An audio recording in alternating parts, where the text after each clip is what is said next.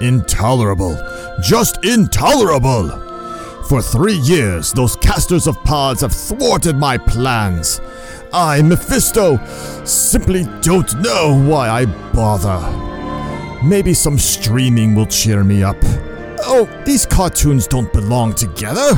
First, giant transforming robots, then colorful ponies? Bah, it's enough to drive one mad. I. Wait. That's it. First, I'll drive them mad with the most insane, diabolical, cockeyed crossover comic ever. Finally, they will be mine. Autobots, My very best friends.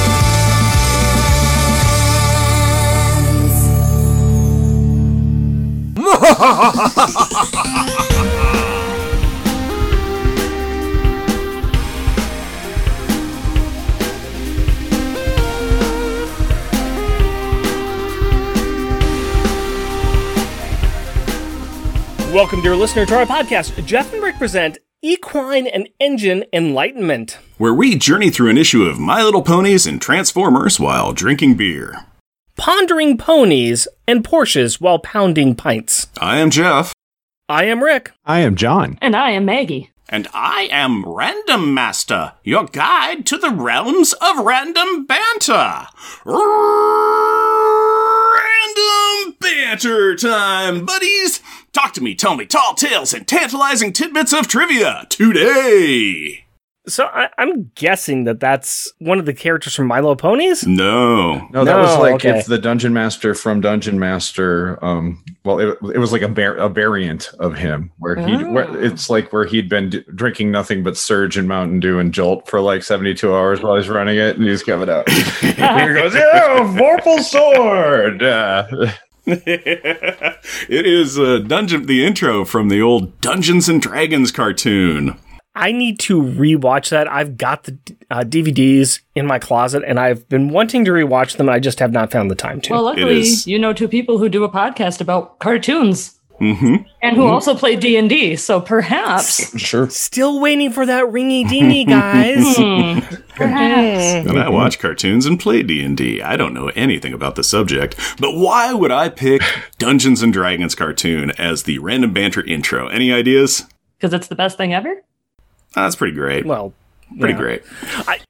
It's a Saturday morning cartoon, Yes. and we're reading two comic books that are pretty much Saturday morning cartoons. Yes. And Which are uh, based on toy properties that were made by Hasbro, also the current owner of Wizards of the Coast, which is the maker of Dungeons and Dragons. uh, yes. and Oh, how many more things do we need on here? I mean, Dungeons and Oh, oh, there's dragons. Oh, there's it's there's like- there's dragons. there you There go. be dragons There here be with dragons. Man, I was way overthinking that. I gotta tell you, no, I love it. That was great. I, I liked it. No, you just put in a thing where I get to go. of course, I thought of that. No, I thought of dragons and I thought of uh, old cartoon properties. So I love what you added to that. That's wonderful. Hooray. Well, a, as you know, as you're have gathered here, we have Maggie and John from Married Watching Cartoons and Rod Pod and Transformers Chronicles, and I don't know, they guest star in a bunch of stuff. You hear their voices a bunch of places. Lately. They keep letting John in the door and he keeps on saying things and you know, everyone's like, Hi Maggie and she's like, Well, yeah, I guess I'll show up and keep him in tro- in line. I don't know, whatever. How are you guys doing? Well, since we're both here, we're doing um, calm, collected, and not prone to yell at, yell at expletives or take off my pants. You can take off your pants. That is perfectly fine. Ah, you heard it. He said. The ca- the camera's up here. The camera's up here. So pants off, not a problem. We what what happens below the camera? We ain't talking about it. It's Vegas, baby. And, yep, and podcasts. So perfect medium for guests to take their Yeah. pants off. Right. See.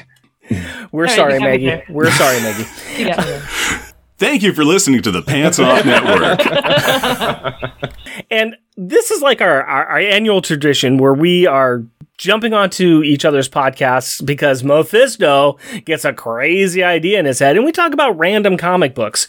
And this year, a little bit different this year, but uh, we've got four episodes. We don't have Secret Wars and Beyond, but we do have Episode 1, which is Married Watching Cartoons.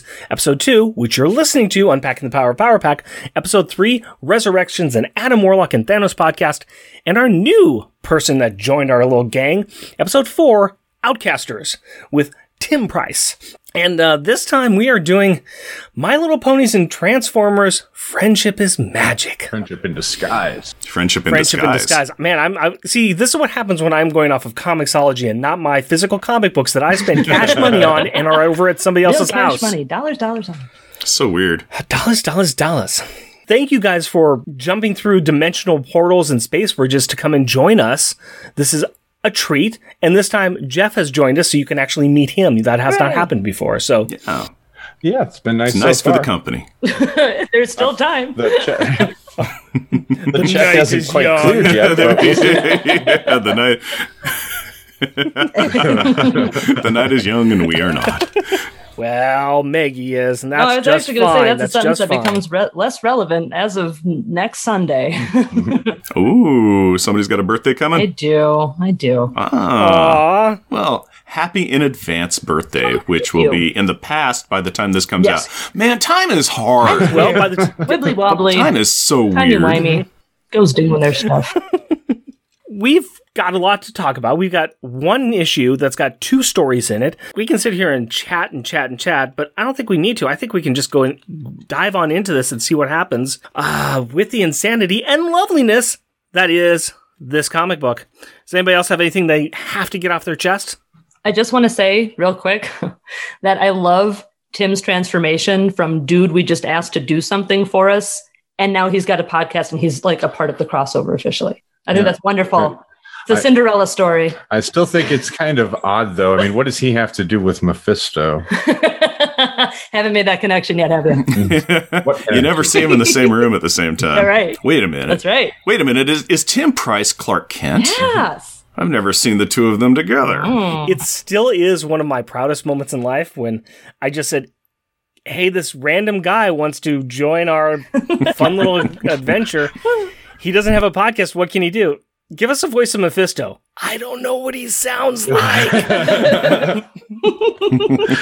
That's the kind of quality content you'll get with us. Hey, Rando. The rest of us figured you. Well, Rick knows what he's doing. He must know the guy. oh, Yeah. you fools.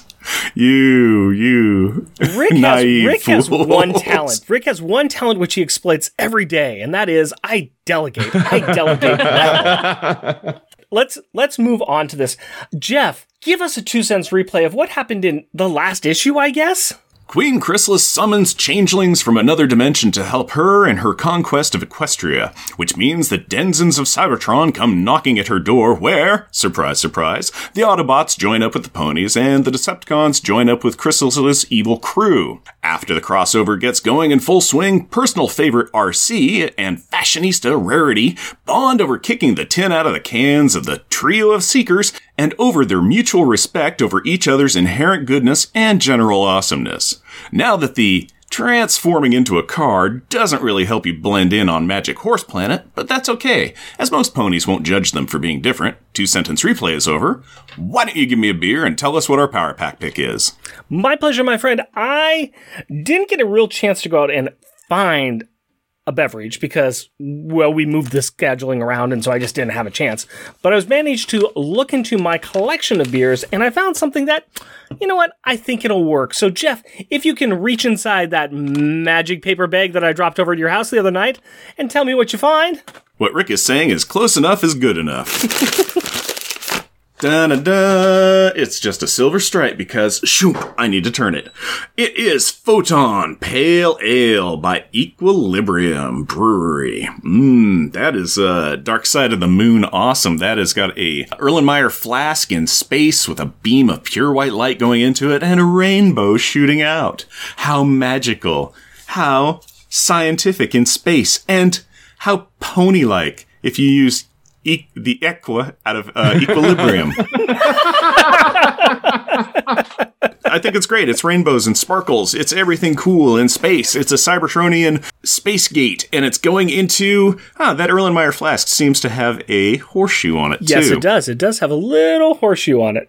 Yes, it does. Ah, that's legit. Yeah, I, I saw I saw the the you're right on the equilibrium. I saw the equal. I'm like, ah, equestrian. I can get there. It's got the, the rainbow of magic. It's got the little bit of space and science part and, and photon. I mean, there's a lot of photon beams that are being shot in this. So I thought, yeah, I like this. That was what I chose. There's probably a pony named Photon. I would be surprised if there's not. Or a Transformer. Yeah. I, I, Okay, if it was Transformer naming, it would be Photon Wave or Photon Blast. But that's what we've got. I would like to find out what our fellow friends on the other are well halfway across the country uh, have for their drink of choice. Oh, can I go first? Yes. Okay, so this is the most colorful thing I've ever seen. It is called Puff Tart, and it is raspberry and pineapple. Oh, it's the Brewing Project, and it's a local beer too. And it's it's uh, nice. very fruity tooty. If if if there's booze in Equestria, this is what Pinkie Pie drinks I'm pretty sure. for sure. I- that is not a lie. That is not a lie. Can I try that? Yeah, absolutely, go for it. Oh man, Right, that's about as sweet as it can get and still be called that beer. that that seriously tastes like a sweet tart, but it's definitely beer. yep. That it's not like a cider. That I is mean, a it, it's kind of reminiscent of like ah, what's it called? What's Leinie's oh, like their berry the, the Berry Weiss? Yeah, it's Yeah, kind of like the berry but vice, but it's- it's even sweeter than that. Wow, Yeah. it's got a tart. That's something. I can't see drinking more than four or five of those. Go ahead with your. I can't see more than putting a 12 pack of those down in a sitting. You see, here in Wisconsin, we heard that we lead the nation in binge drinking. We also learned that binge drinking is apparently drinking three or more dr- um, drinks in a setting. And so we here in Wisconsin are also confused as to what other people think binge drinking is. we do. We are a class all our own. That's true. So I was going to just say that our beer, Photon, is our light and crushable American pale ale loaded with Pacific Northwest hops, pours a ha- very hazy orange, releasing well-blended notes of apricot, tangerine, peach, mango, and pineapple. It tastes of soft, juicy tropical fruits, hop resins, and a hint of biscuit. A smooth, rounded bitterness with a touch of dryness ensures you're ready for the next sip. The drinking experience is further enhanced with a soft and billowy mouthfeel that has made this the go-to ale for the EQ crew, especially when a productive day needs to follow a fun night. Now, this is a lot of promise. I have no idea if it's going to lead up to it, although I will say it does pour a very hazy orange. It's my favorite kind of pour where I can look through it and I can't see Jeff, which is awesome. Pours a very giant head on it. I poured mine. I'm like, oh, I've got two inches of beer and I've got a potentially overflowing head on mine. So I'm waiting for mine to uh, become drinkable before I try it. But I'm jealous of yours after seeing mine. Here. Uh, yeah, mine. Uh, it it has a nice smell. It has a. It, it's almost a, a kind of like a hopped pineapple aroma to it. What, what do you got there, John? I have brought, in keeping with the theme of the baking show as best I could, I got a bottle of Eagle banana bread beer from our friends across the pond in the UK. It's. I can't read that because I am older than both of the properties than we are covering today. So I don't know. Um, Would you like me to try to? help? yeah, yeah, go ahead. Let's- What am I looking for here? Hang on. Oh boy, that's hard to read just in general. Flavored malt beverage. That's something. To this day, Eagle Brewery embraces different perspectives. It means that while others may cautiously move cautiously, we soar fearlessly. Fresh, oh, there you go. Fresh bananas pack a whole bunch of aromas, while rich malty hops deliver a seriously fruity flavor, all perfectly balanced by a masterful blend.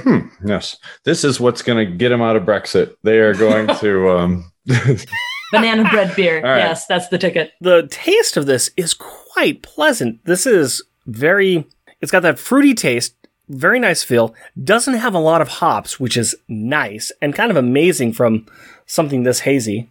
But it is just a pale ale, not an IPA. It's good. It's quite good. I, I actually like it. It's a little refreshing. I'm finding it to kind of like yeasty flavors is what I'm getting out of it. I'm not getting that. I'm not. It might just be kind of a blend of the mildness of the hops, but I'm kind of getting that yeasty kind of on the tongue kind of tangy kind of thing, which could be the hops and could just be me. I think it's just you. I think you're sick. this literally tastes like a piece of banana bread m- mushed up in a bottle. Can't try. Yes, Is that good or bad for it's you? oddly. I, it's not unpleasant. It's not. It's not too hoppy. It's very yeasty, but the banana t- flavor is is there, That's and actually quite good. and the aftertaste is is really pleasant, which is usually what ruins this sort of thing for me. Mhm. Um, is actually pretty pleasant. I think we've got some very good beers. And you said yours is very sweet. I think we've got some good beers that match up with what we're talking about. We can get into the opening credits if you guys want. Yay! Here's Pat. My with the- favorite oh, part, the credits. Everybody The loves credits. reading. My Little Pony Transformers Friendship in Disguise, issue number 2, September 2020. Inspiring. Credits. Written by Ian Flynn. Drawn by Sarah Pitry Droucher. Colored by Joana Lafuente.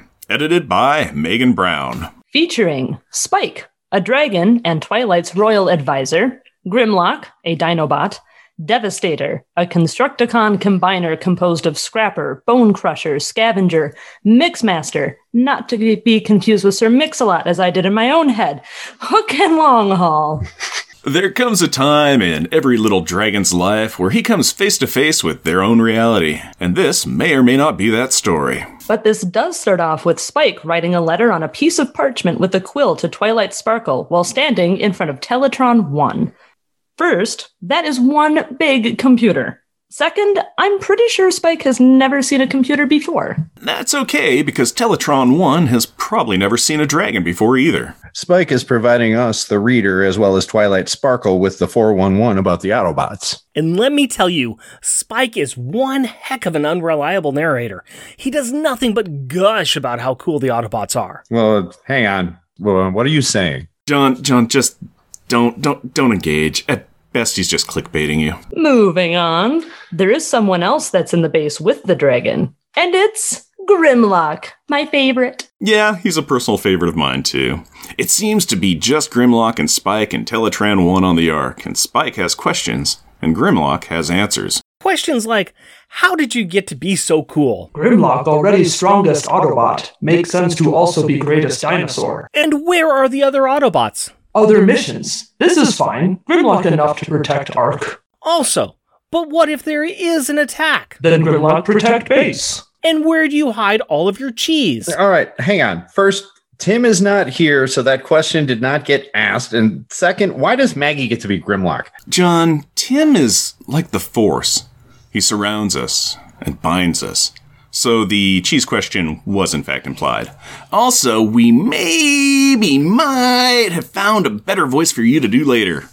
Maybe. And you like her more than me. Well, that was implied as well. Spike, having as much self confidence as John, is impressed with his big friend, but is alarmed when an alarm goes off alarmingly. Breep, breep. Have no fear, the Constructicons are here. The green Tonka toys are rapidly approaching the base and they aim to misbehave. Spike, being new to this 4 million year long fight, believes that things that build should be good, but is informed the opposite. These builders are bad robots. Bite your tongue. These guys are the bee's knees. They are superstars. They are the best around, and nothing is going to keep them down. Except for maybe a giant robotic dinosaur transformer with the biggest ego on the planet. Spike swoons as he gazes up at Grimlock.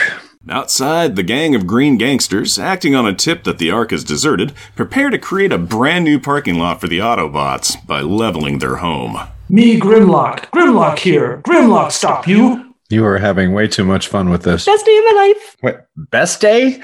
And back to the story. Spike shows up to offer his help as Grimlock starts kicking all the tin out of the cans of these Deceptic creeps, and then moves on to standing on the toppled construction equipment like Godzilla at Dozer Days. Grimlock continues to taunt the Constructicons, which leads them to do the thing that they do, which is combine into Devastator. For those that are not in the know, the six construction vehicles slash robots can combine into a giant robot that is a personal favorite of mine who really likes to juggle smaller robots while telling them to prepare for extermination. Grimlock is strong, tough, powerful, and a bit full of himself, but he does recognize when he is outmatched. Spike, on the other hand, is like that small friend who keeps on egging on the fight at the bar when the other guy's gang shows up swinging chains.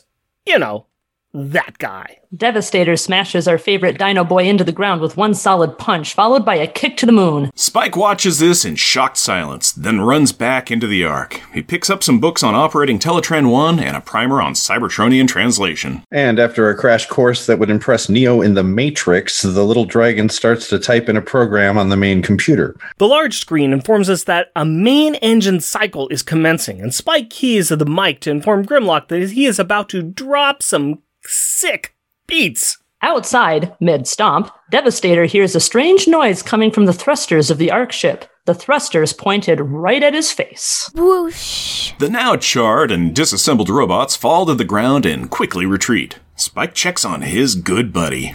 Grimlock is impressed.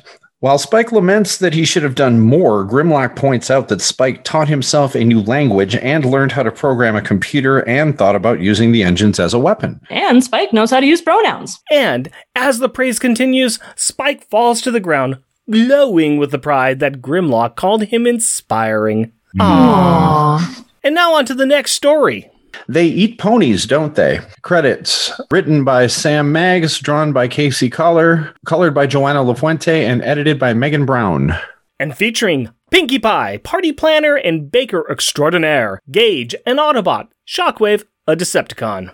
Welcome to the Great Pony Bake Off. Close, but no Seabiscuit. Here we are on a cooking show soundstage, complete with an audience of ponies and the great Pinkie Pie. Welcome to Preppin' with Pinkie. Yay! And Pinkie has a special guest star. Not me. Get over it, dude. Oh, I could have had a chance on that show, with stupid Transformers trump me. He's so sensitive about this. It's one of the reasons he does not like Gage. Speaking of which, the young Transformer joins the pony on stage as Pinkie explains that this is part of the new cultural exchange program on Equestria, kind of like what we do every year. Luckily, we are not doing a recipe exchange. I do not think we should be exporting Jeff's friendship flapjacks to Minnesota. The world just does not need that much gluten. On Prepping with Pinkie, the pink pony pleasantly pronounces the produced pastry for the parlay. Multiple cupcakes. Gage, obviously nervous about being on camera for the first time, is gear locked in stage fright mode, but is able to focus once given some advice from Pinkie. Imagine the audience in their underwear. Aren't the ponies all naked anyways? Quiet, you, this is a kid's show. The metal marvel makes her mandible move and manages to mumble a message iron filling casserole with energon reduction. Mm, just like mom used to make. The look of disgust we have is matched by the look of all the ponies in the audience. As Pinkie tries to move the show along, a massive rumbling occurs in the studio. This is not part of the show. A space bridge appears and suddenly Shockwave is there. Oh no! Guys, guys, it's all alright. Shockwave's here to join the cultural exchange. He wants to participate in the show. Oh, whew, well, that's a relief. I always took him as an analytical, stone cold psychopath. So, uh, what's he gonna make? Chopped up pony for Energon. What? He leaps at Pinkie and Gage, ready to make some horrible type of pony dessert. Pinkie and Gage react and dodge before Gage smashes a baking pan around Shockwave's head. Clang.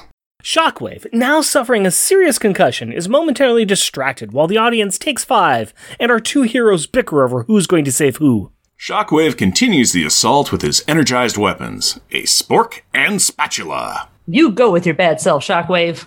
Gage rips off those weapons of mass cooking while pushing the robot backwards over Pinkie Pie's outstretched hoof. Trip.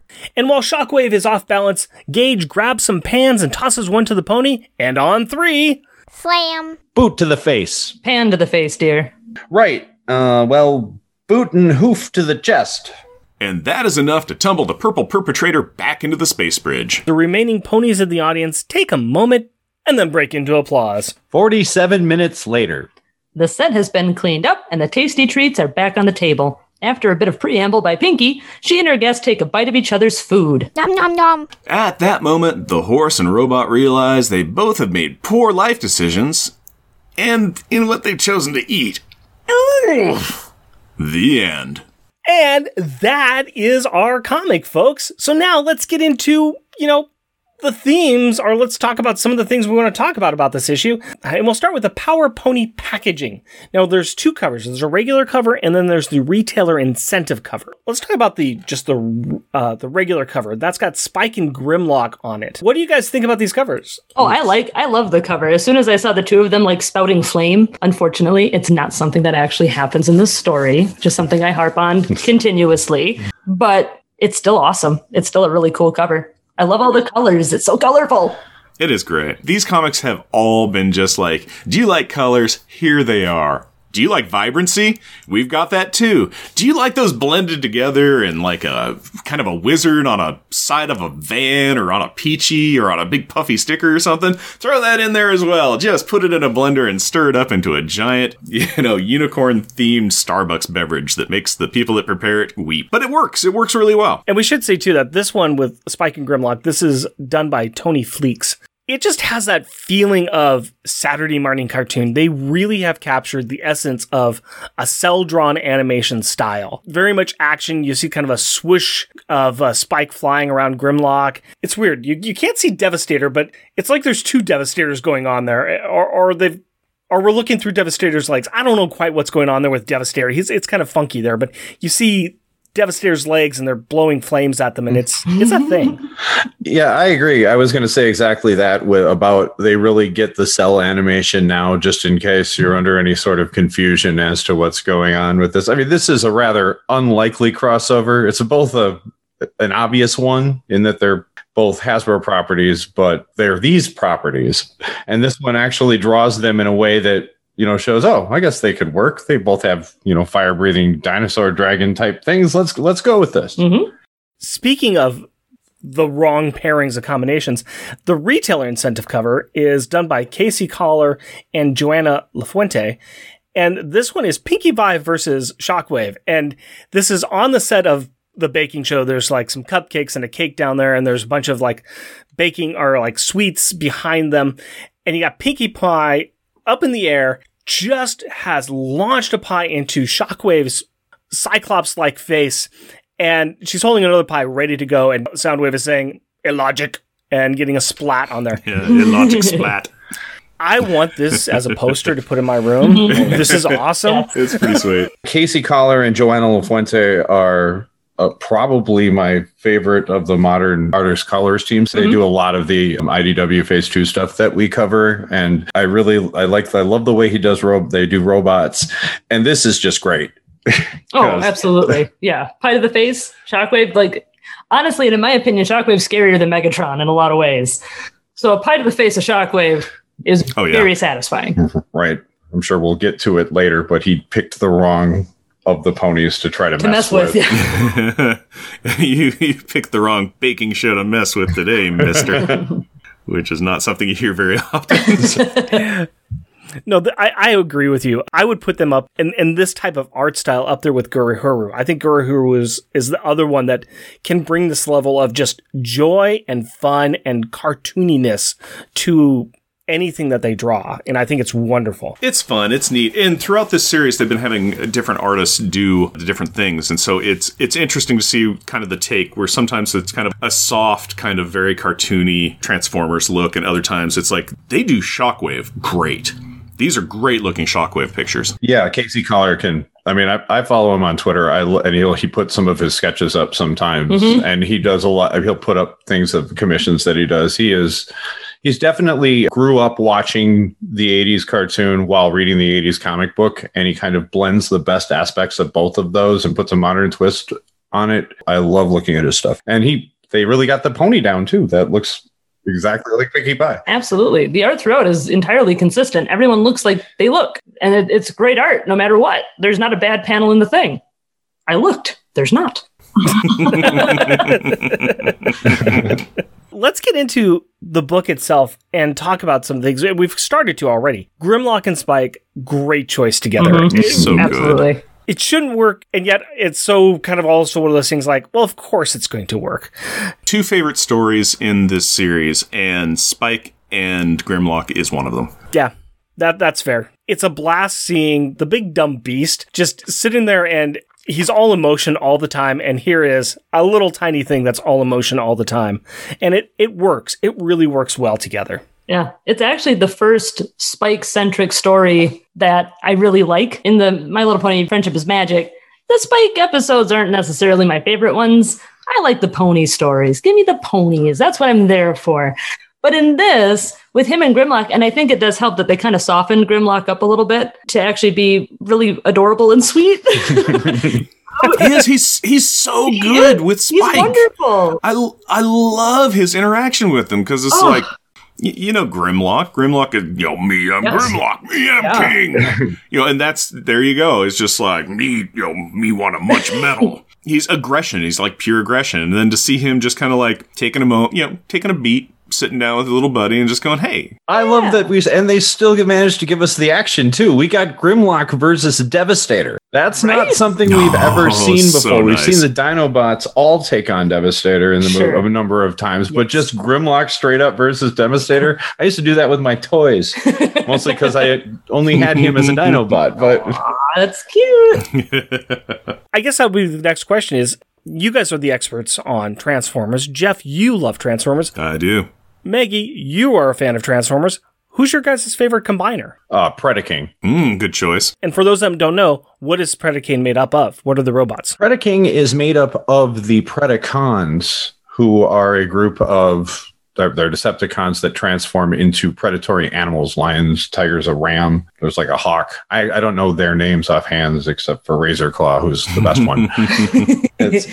In the com in the cartoon, they were always faced off against the Dinobots because there was one for one against, but they had the advantage of being able to turn into Predaking. And he's always pushed in all of the media as being the ultimate hunter. That when he combines into Predaking, he becomes like this super predator thing. That- Does he look like Predator? Does he get like the hair, heat vision? Oh, I Say, see. yeah. No. Okay. Okay. That's good. I I'd. I also like Combaticons, Bruticus, yeah. oh, quite a bit. Oh, he just, yeah. I like the way he physically looks. Mhm. Bruticus is cool. Uh, Maggie, do you have a favorite one, or you just kind of going, going along with the ones that? No, I I always have an opinion. I always have an opinion. I would have to say I'm not super up on my combiners, but I do quite like Defensor because I like the robots who make him up, which would be oh boy, Ratchet and Red Alert, not Ratchet, Not Ratchet. Red Alert and um uh, Red First Alert. Aid. No. First aid. uh, Wait, who's Ambulon a part of? no one. No one is that just an IDW phase two Yes. thing? He's just the leg.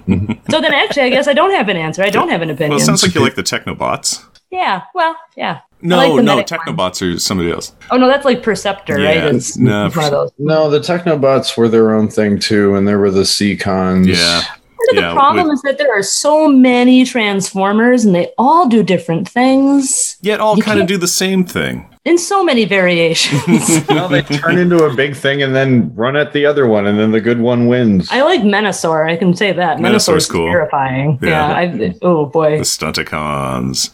Yeah, th- those are all good choices. I love I love Bruticus. I, lo- I love the aerial bots too. I love Superion. But I think my continual default one that I go to is Devastator. I love I love the big green machine. He's so awesome. Uh, I love the fact that you know, he was kind of the original combiner and kind of, you know the first one with like a cohesive color scheme. I also like the fact that in the comics at one point Spike Witwicky kills Scrapper and that's their leader. Devastator still needs him to be be there so that he can maneuver around and do stuff. Scrapper is dead, so he's got Devastator has a dead right leg that they drag around. I'm like, oh, that's interesting. They're also at one point we're like, we need a new leader, and they stole Prowl and Yep. put Prowl into a leader. You know, it kind of combined with them, and because Prowl is so logical and analytical that it really calmed Devastator down because Devastator is six voices screaming at the top of their lungs at each other. The fact that they can do anything is just like, yeah, it's the default setting is to punch it because they're just they're just angry and they're all trying to take charge. But when Prowl got in there and took charge, they were just like, wow, we can think. This is peaceful.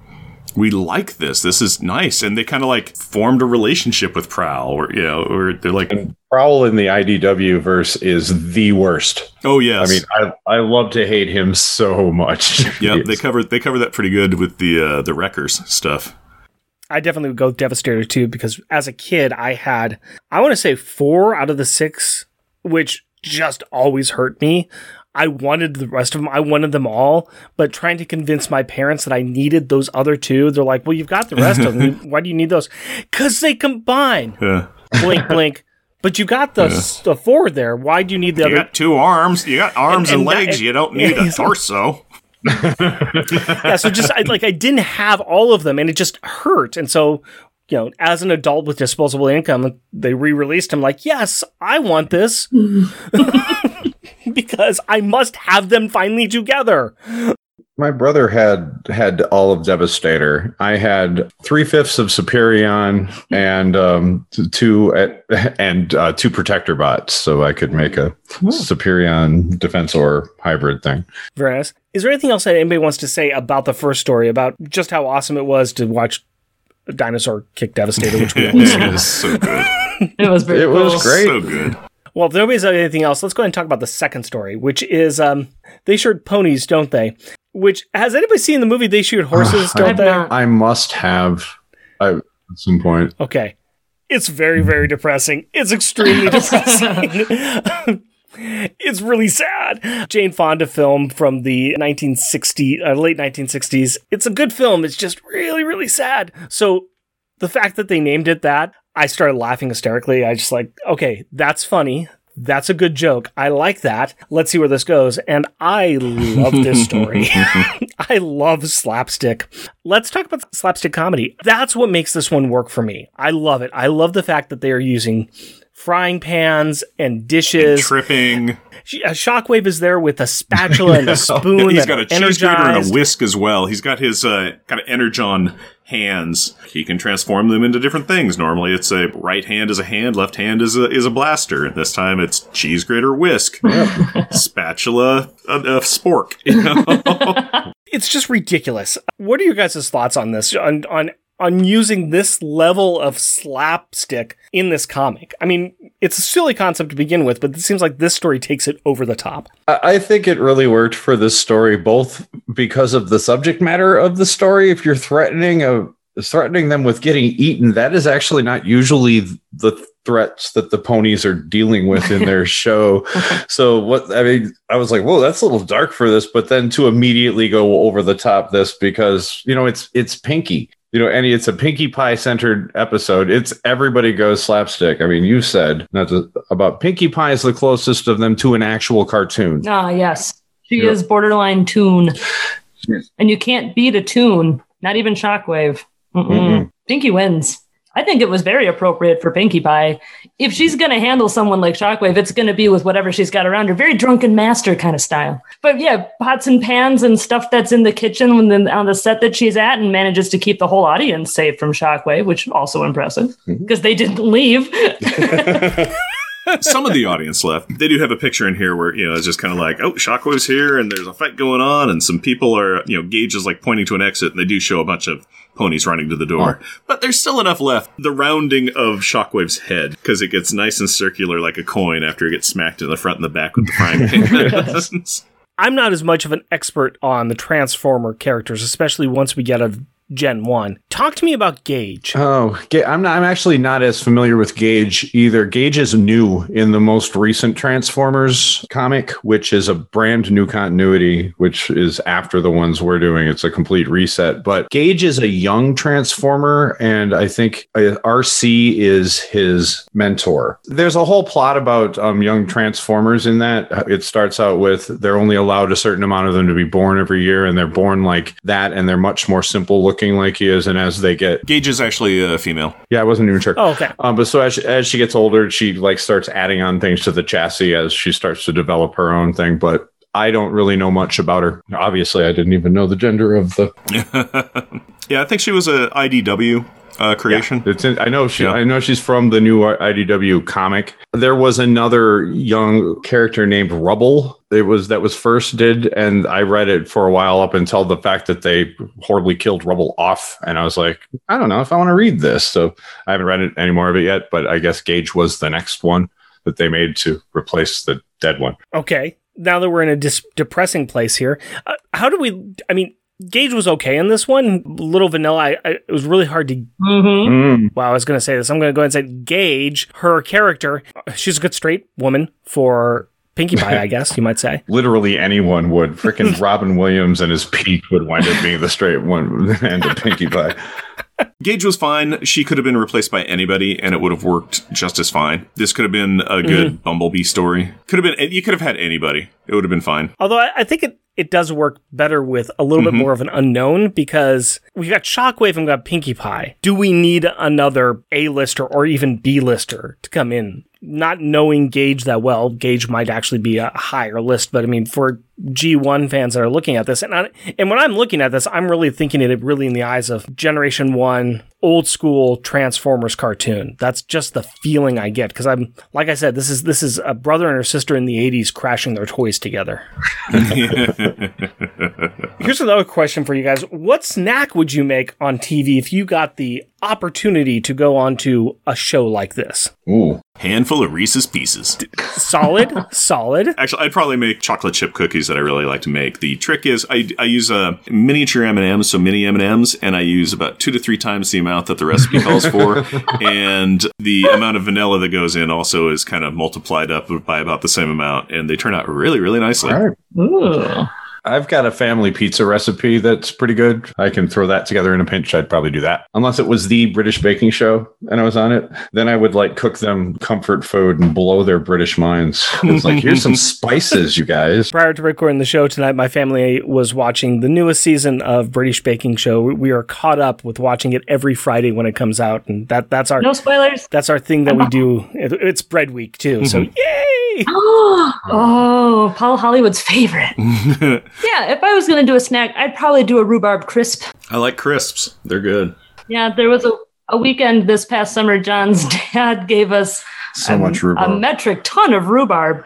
And I made three rhubarb crisps in one weekend, one of which went to work with me. It was good. I made an apple crisp that weekend too. So I made four crisps, but I would do something like that. It was very tasty and very sweet. I think Pinkie Pie would like it. What other parts of this little comic or this story do you guys want to talk about? Because I mean, we haven't even talked about how frightening it would be to face Shockwave anywhere. Oh, Dark Alley. Yeah, that's the one you least want to meet. is Shockwave for sure. We're about to, on the Rod Pod, cover the story arc that deals with how Shockwave got the way that he is. It is one of the most creepy Yes. and tragic stories ever. Yes. And since we read it, we we basically can't stop thinking about Shockwave. Yeah. So in a it, it kind of permanently changes the way you see that character when you read his backstory. It, it creepy and tragic is exactly right. I, I want this. I need this in my head now. yeah, it's wonderful, but so sad and yeah, really disturbing. It's pretty cool. It's we're looking forward to that one, and it's podcasting season, so we'll be getting to that. yes. He is more psychotic and disturbing than Megatron or, or any of the other Decepticons. Well, he's just so much more ruthless. Well, he's Even- logical. He just cuts it cut everything off to just like logic says. right. Mm. And he's the one character that really the comic, the Marvel comic book version of him is kind of treated as the iconic version going forward. Because on the cartoon, he wasn't really much anything. It was just, you know, Megatron's toady who, who sat by the phone waiting for him to call. uh, but in the comic, he's much more. They really go by the tech specs and his just ruthless logicalness. I mean, he he overthrows Megatron a couple a couple of times just because logic dictates he'd be a better leader and so he becomes one and he's just ruthless and and his plans are always the kind of and then we'll wipe out all life on this planet you know to get about a couple more minutes worth of gas for cybertron or something like that he's Mhm. just he's terrifying Okay, I like Shockwave. My personal favorite as well. Yeah, I like Shockwave too.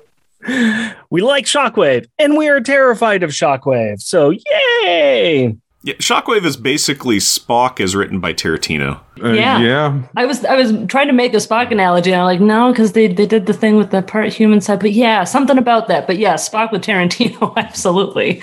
Well, unless you guys have anything else to say, we can move on into the pony thoughts if you guys want. I mean, pony thoughts are always fun. This is where we look at various pieces of the books or the stories that we just went through, and we uh, we talk a little bit more about them. We're going to start with the barn door art. Let me tell you, I have fun taking our stuff and coming up with new ways to talk about it. So, the barn door art, what piece of art in this book needs to be put on the barn door? And we always like to start with our jokes. Uh, who wants to go with their backup joke one first? Does anybody have a good backup joke one they want to talk about? All right, my joke backup is on page seven.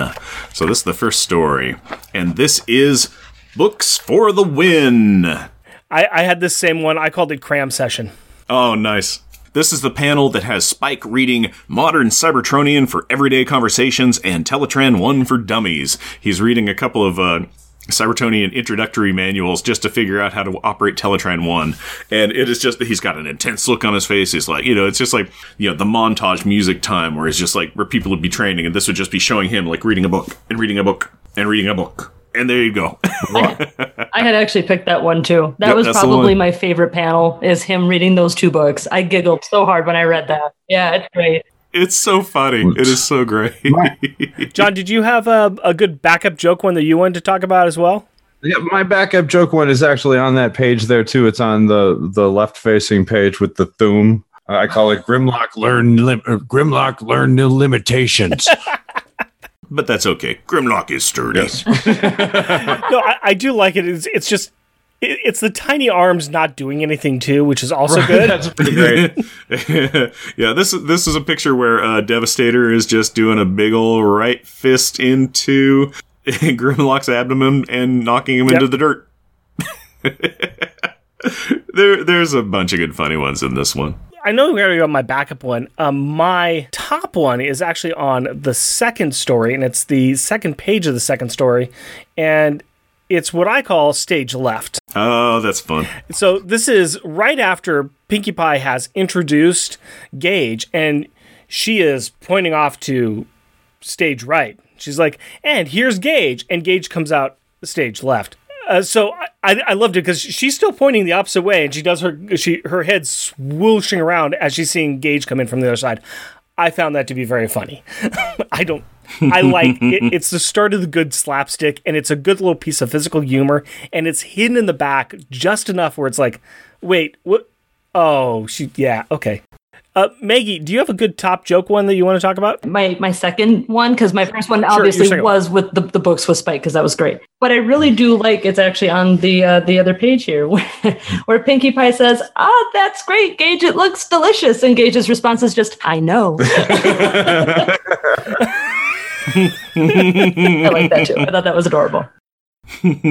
Mine is a little bit. Uh, it's it's right after the one where it's on the page right after where uh, Spike was reading the books and learning everything. It's it's the continuing adventures of Grimlock's lesson in humility. It's just where he's he, uh, Spike has just said, "Grimlock, I've got something to help. You've got five seconds. Get down." He's like, "Grimlock can do that." Devastator's been presumably just stomping on him for the past page. Poor Grimmy and poor Grimmy's ego. yes, he has. Grimlock needs to get slapped around from time to time. It's it's it's pecking order. You always got to do pecking order with Grimlock. so you always got to you, you got to be the alpha with him. Otherwise, he's just going to be like, well, I guess I'm in charge now. Yes, it is what he mhm. does. Oh no, Optimus died because that's what Optimus does.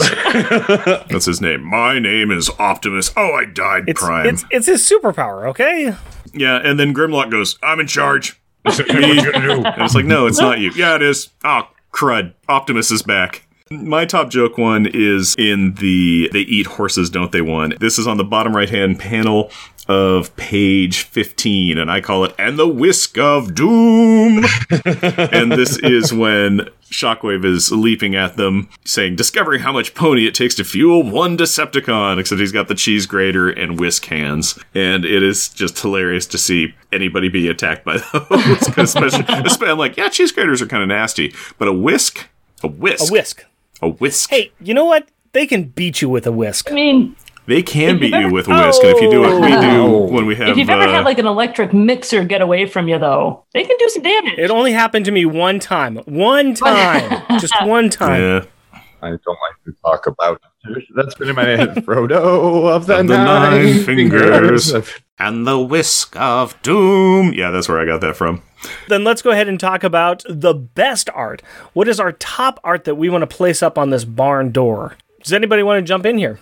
If I was going to pick a panel to have, it, it would have to be the one with Spike looking up at Grimlock transformed into his T Rex form and his little hands on his cheeks. So cool. That would super be cute. It, it, I love the perspective because he's so Mm-hmm. small and Grimlock is very big, and he's just completely starstruck by him, and it perfectly encapsulates those those feelings there, and really showcases how awesome Grimlock is. Yeah. So that that is definitely my choice. It is a good one. That's fun. Uh, I'd go with the the actually page one, just because it has the thing that I always love to see and point out when I see it in the comics, and it's usually the role of the humans in the comics is to really set off the scale that we're talking about. It's often hard when it's just the the Autobots or Decepticons hanging out together. It's hard to it's sometimes easy to, to forget that these things are giant. And look at the size of Teletran here. I know that Spike's Yep. a little guy, but you know he's That's a big computer. but he's you know he's smaller than ponies, but ponies Right. are you know fairly fairly big. Oh, they're small horses. That's a big freaking computer screen right there Yep. that Spike learns to. Well, later on, he's also crawling around on there doing the love that too. programming, and he's crawling across Yeah. the keyboard. So that's something impressive as well. He had to stack and climb the books that he was reading to get up to the keyboard, so that way he could bodily press each one. As he, they're- the keys are about the size of his torso. Ah, so There's so many great little touches in this series. I love it so much. this one's great too, just because I love the outer towner and the big city looking at all them tall dare buildings, you know, kind of mm. thing. It's just like, just like, wow, wow, wow. You know, he's just looking around. He's amazed by all of it because it's not what he's used to because Yeah. he's from Ponyland. I really gained a little bit of respect for Spike in this one because he he the first thing he says is that he's entirely out of his element and he's completely okay with that. He's thrilled mm-hmm. beyond belief to have a brand new experience in his very own adventure because his whole thing is not having a lot of confidence in himself. So it was it was it was a nice story for Spike. That's good. Since we're in this first story, I'll tell my one of my backup ones here for best art is what I call Godzilla, and it's it's Grimlock standing over the knocked over Tonka trucks of the Dece- of the Decepticons, and he's just sitting there. Ah! There's something just absolutely toy like and fun about it. It's the toys knocked over. He's just standing on them, and it's just this is right out of the toy world. I, I like that that feeling that just we're just playing with toys. That's all we're doing right now. That's actually my top one. I call it Grimlock no bozo, me king. yeah, but that is uh, oh, so good. Yeah, he's just trouncing the individuals, just trouncing the Constructicons, you know, until they get their act together. so good. Be- before we move on to the second story, does anybody else have any great art that they want to point? I have I have my backup one still to do, which is on Okay. uh, page. It's on page fifteen. It's the it's the introduction of Shockwave, and it's just logic dictates victory, is what I call it. Because ah, I I love the way that they draw Shockwave in this. It's so good. And just anytime a bot walks in, it's a big robot, but they've Yeah. got their hands behind their back, just walking in through a teleportation bridge, and it's just like this guy means business. He looks super cool, but also. Uh, he's probably not a good guy walking in the, into the room like that. No, I like that one too. I like that one too. I was going to mention on this one here, my top good art in the second story was all the way near the end, and it was pans to the face, pans to the head. And it's this double shot slam of Gage and Pinkie Pie just hammering a shockwave. It's it's it's beautiful. It's, it's it's hilarious. It's funny, and it's just great art. And there's the action anime element to it. I love it. I love it. Yeah, and, P- and Pinkie Pie with the uh, the smile and a wink as she's doing it too. That's great. Does anybody else have one from the second story? Mine was actually a shockwave walking through too. I was desperately trying to Oh, find another. nice. oh no, we can we can we can share. Oh, we that's the joy. That's the joy Hey, of it's I'm sensing a theme of some sort. All right. Mm-hmm. You know, and on those wonderful, wonderful, touching words, let's talk about some wonderful words. What are the transforming words? What are some of the best or funniest words that you guys found in here? probably going to see a lot of this combo come up. But my backup best words are Grimlock and Spike on page two. Spike just talking about how awesome Grimlock is, and Grimlock goes, "Does Tiny Spike have any questions for Grimlock? how did you get to be so cool? Grimlock already strongest Autobot makes sense to also be greatest dinosaur. Ah, so cool. It just Love it. Love it. Love Yep. it. Love it. Love it. Oh, absolutely. And honestly, for me, I'd, I'd have to say it's it's got to be the conversation that they have at the end. That, that's Yeah, my I- top. That's my For top. sure. I liked the first story a, a- a little more than I liked the second story.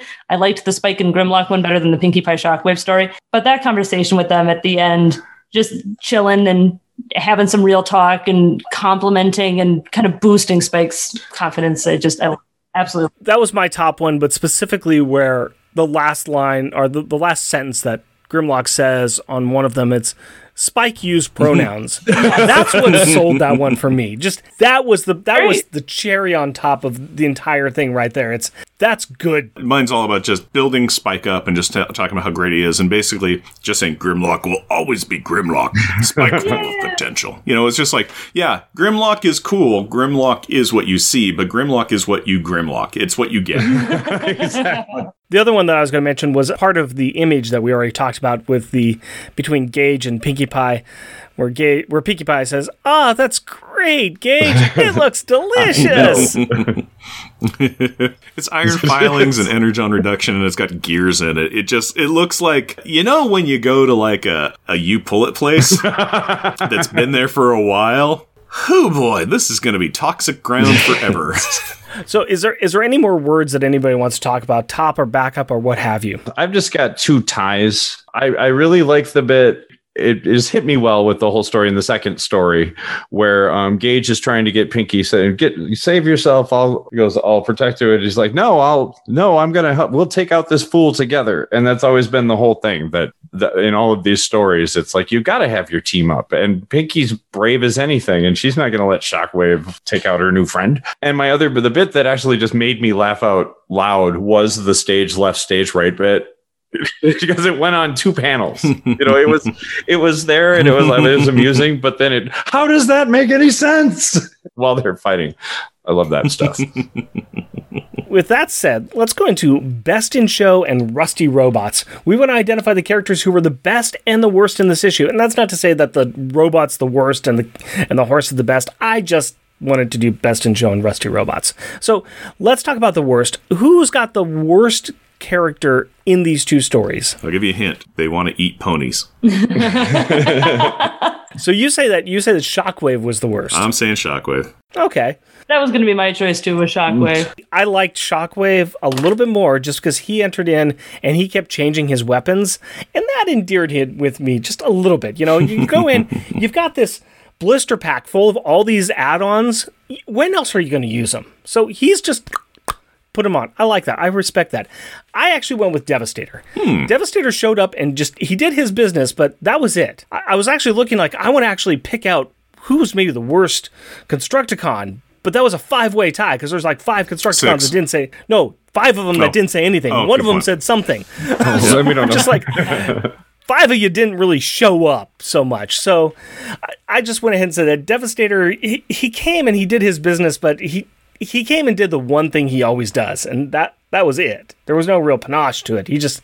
Uh, so that was my worst. and he did go down by you know a small cartoon dragon, so that's always embarrassing. that's embarrassing in the lunchroom later. You know, it's to be fair, I don't know if he really knew it because that's all he true. knew is Yeah. that he's standing there about to be successful, and then he got a face full of it fire. was always burning. He never really saw who started the fire, but let's talk about the best then. Who do we think the best? Now, I think I know your guys' is. I may have be the one that's different on this one. Yes. But uh, l- let me know who who's your guys' best. Grimlock. We got one Grimlock. Uh, and why do you like Grimlock? Oh, he showed such growth, such maturity. and bravery. Going up against Devastator all by himself was not something that was going to go well for him, but he sure as heck was going to try. and I, I, I got some respect for that. And and again, that conversation between him and Spike at the end of the story, absolute perfection. So Grimlock for sure, best in show. That's a good choice. I like That's that. That's a good choice. A good choice. And and Grimlock does lead with his face. he does. I'm sure that the two other guys here are going to choose Spike. Am I right? I am. I'm choosing Pinkie Pie. Hmm. Okay, I am with John on Pinkie Pie. So Jeff, talk up a little bit about Spike then.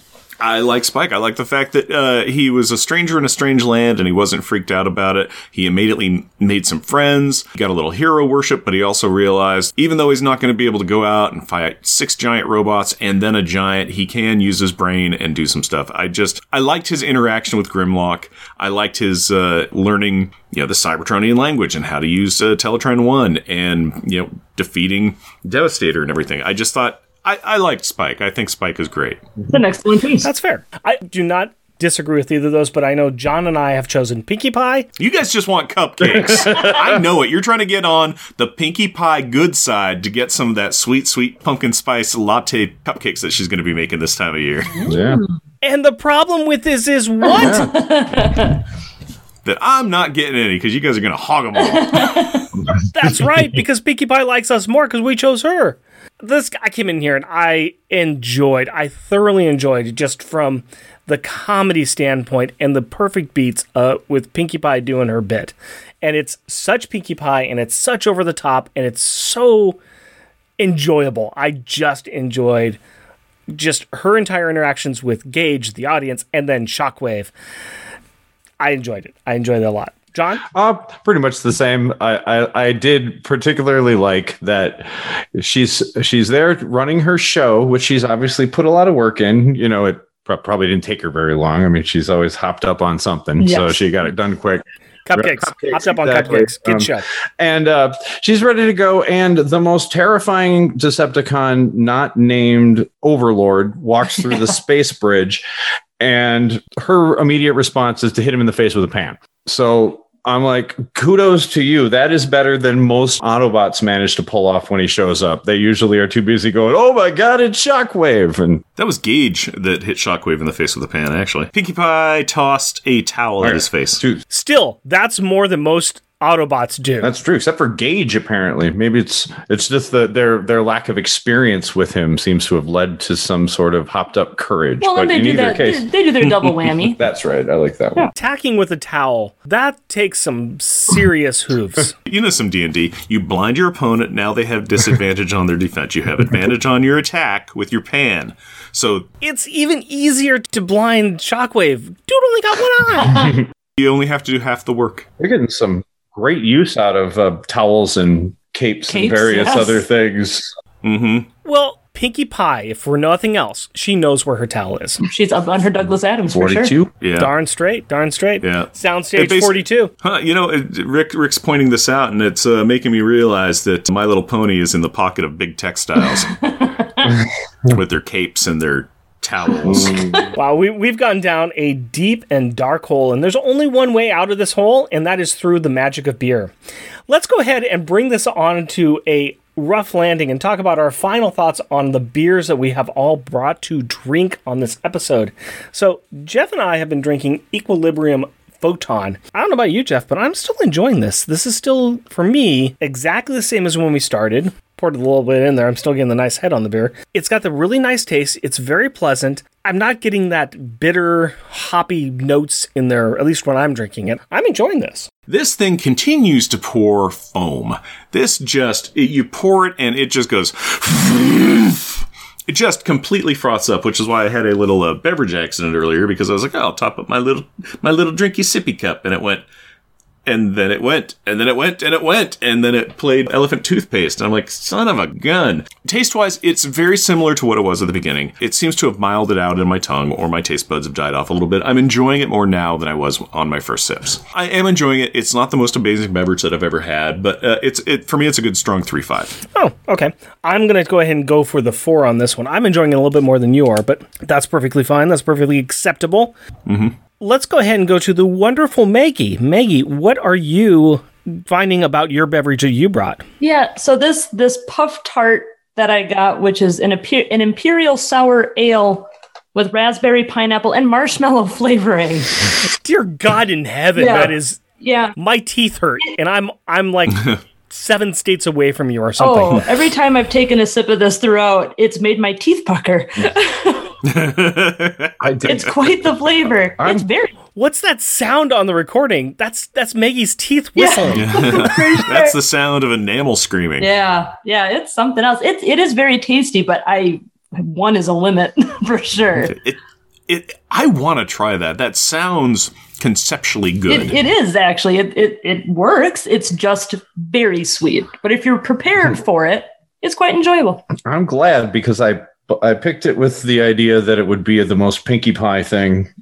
that- Well, and the brewing project again, a, a local brewery here. They that's kind of what they do is they make interesting concoctions. They they do things with their beers. It's their thing. So it's I'm I'm happy with it. I liked it. Mm-hmm. It was a good choice. All right. You did well, John. Mm-hmm. Hooray. We did. Written that one down. Out of five, we do Powerballs here, and, and I, I really can't go anywhere where else with it. Oh, and we, we do accept halvesies here. How many how many Powerballs would you give it? I'll do a three and a half. Okay, all right. John, What? how do you like your banana bread? Well, I drank the entire pint of it. And at uh, 5.2% alcohol by volume, that might explain a little bit of uh, my commentary toward the end of the episode, but um, it's not bad. Um, there's a little bit of, of an aftertaste that is hovering between sour and bitter, which I don't know if multiple drinks of, of them would, would complicate that. But I imagine if that held on, I wouldn't want to drink any more of them. But otherwise, it was pretty pleasant as far as this sort of thing. It was a very understated banana. And I was just the reason I kept drinking it is because it's it's hard to explain how a beer that tastes like banana works. It's actually a very complementary flavor because the banana is pretty mild in that, and the beery flavor kind of comes through, and they work very nicely together. Mm-hmm. Yeah. One of my favorite sours from Great Notion Brewery is their blueberry muffin. And it's a blueberry muffin sour, and every single one of those Okay. words is in that beer. It is a it is a perfect sour. It tastes like a great sour, but you get finished taking a sip and you're like, I just ate a mm. freshly baked blueberry mm. muffin. Mm-hmm. It's Willy Wonka. What is happening with my world? It's really good. Oh, That's what yeah. it is. I'm gonna try that thing. So I'm gonna actually give this four four power balls slash energon cubes slash um, Four Energon whatever cubes. ponies use for currency. They're they're communists. We figured out. Uh, Yeah. Stay tuned to our show. Of course they are. Of course they are. They have to be. Okay, well, it looks like she chose some good beers, which is fantastic because the adults on here drink beers. And while the adults might drink beers, the children really shouldn't. And we should tell Carrie about that in the segment we called Kids Perspective. And that's where Rick talks to his daughter Carrie about the issue we just covered. So, Rick and Carrie, please take it away. Hello, Carrie. Hello, Daddy. How are you this fine Sunday? Good? Awesome. Let's hear. We just got done playing a whole bunch of Stardew Valley because, you know, it's a Sunday, right? Yeah. Sunday Valley? Sunday Valley, Stardew Valley, Sunday. All right, anyways. It works. So we are here to not talk about Stardew Valley. We're here to talk about, well, a crazy, crazy comic book, right? Yeah, pretty much. What did you think about this entire premise of My Little Ponies and Transformers? Well, I thought it was a very cool combination because I think, like what I heard you say earlier before, it's pretty much a combination of a brother and a sister, like putting their toys together and just pl- trying to play it out. Yeah, I think so. Is that kind of how you felt about it too? Yeah. We read all of them together. I know that I was getting them and I was letting you read my copies. But for this, we're only talking about the two stories Inspire and They Shoot Ponies, don't they? Which one of those did you like better? Which one of those two stories did you like better? I think I like the Pinkie Pie one a bit more. Why is that? It's kind of funny because they were doing a cooking show with Pinkie Pie and Gage, and then they were rudely interrupted by a battle. But Pinkie Pie and Gage, they both used kitchen supplies for fighting, mm-hmm. like frying pans. Yeah. You like that one more because it was funnier? Yeah, I think so. Okay, that's fair. Do you like Pinkie Pie more than you like Spike? That's actually really hard to say. I don't know. How much how much did you really get into My Little Ponies? I don't know. I think I was really interested in the TV shows. I was real crazy. I think I was really liking them when I was a bit younger Mm-hmm. because that's when I was watching a lot of those. But recently, I haven't been watching much of the TVs in the morning, stuff like that. How much do you remember? Do you remember having a favorite My Little Pony character? I don't think so. I don't really recall that. I rem- I just really likes them all. Sometimes. Okay. What um was there any part of either one of these stories that really stuck out to you the stood out to you the most or that you really laughed or really thought was very was really cool? Um, one of the parts that I laughed at was the Pinkie Pie one. Yeah. At the end, she and Gage had to eat each other's food. In my mind, I was seeing an image of them realizing that the other one wasn't looking and then they both spit it out. Blah.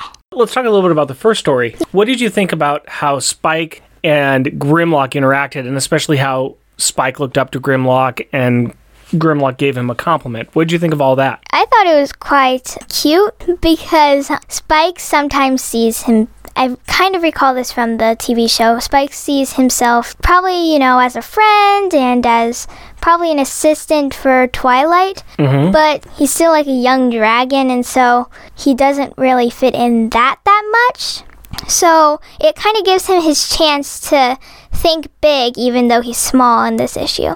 Okay, that's fair. That's fair. What about the artwork? Did you like the artwork? Yeah, it looked a lot like. Okay, I know I haven't seen many, much Transformers, but to me it looked kind of like um normal Transformers thing in a normal My Little Pony.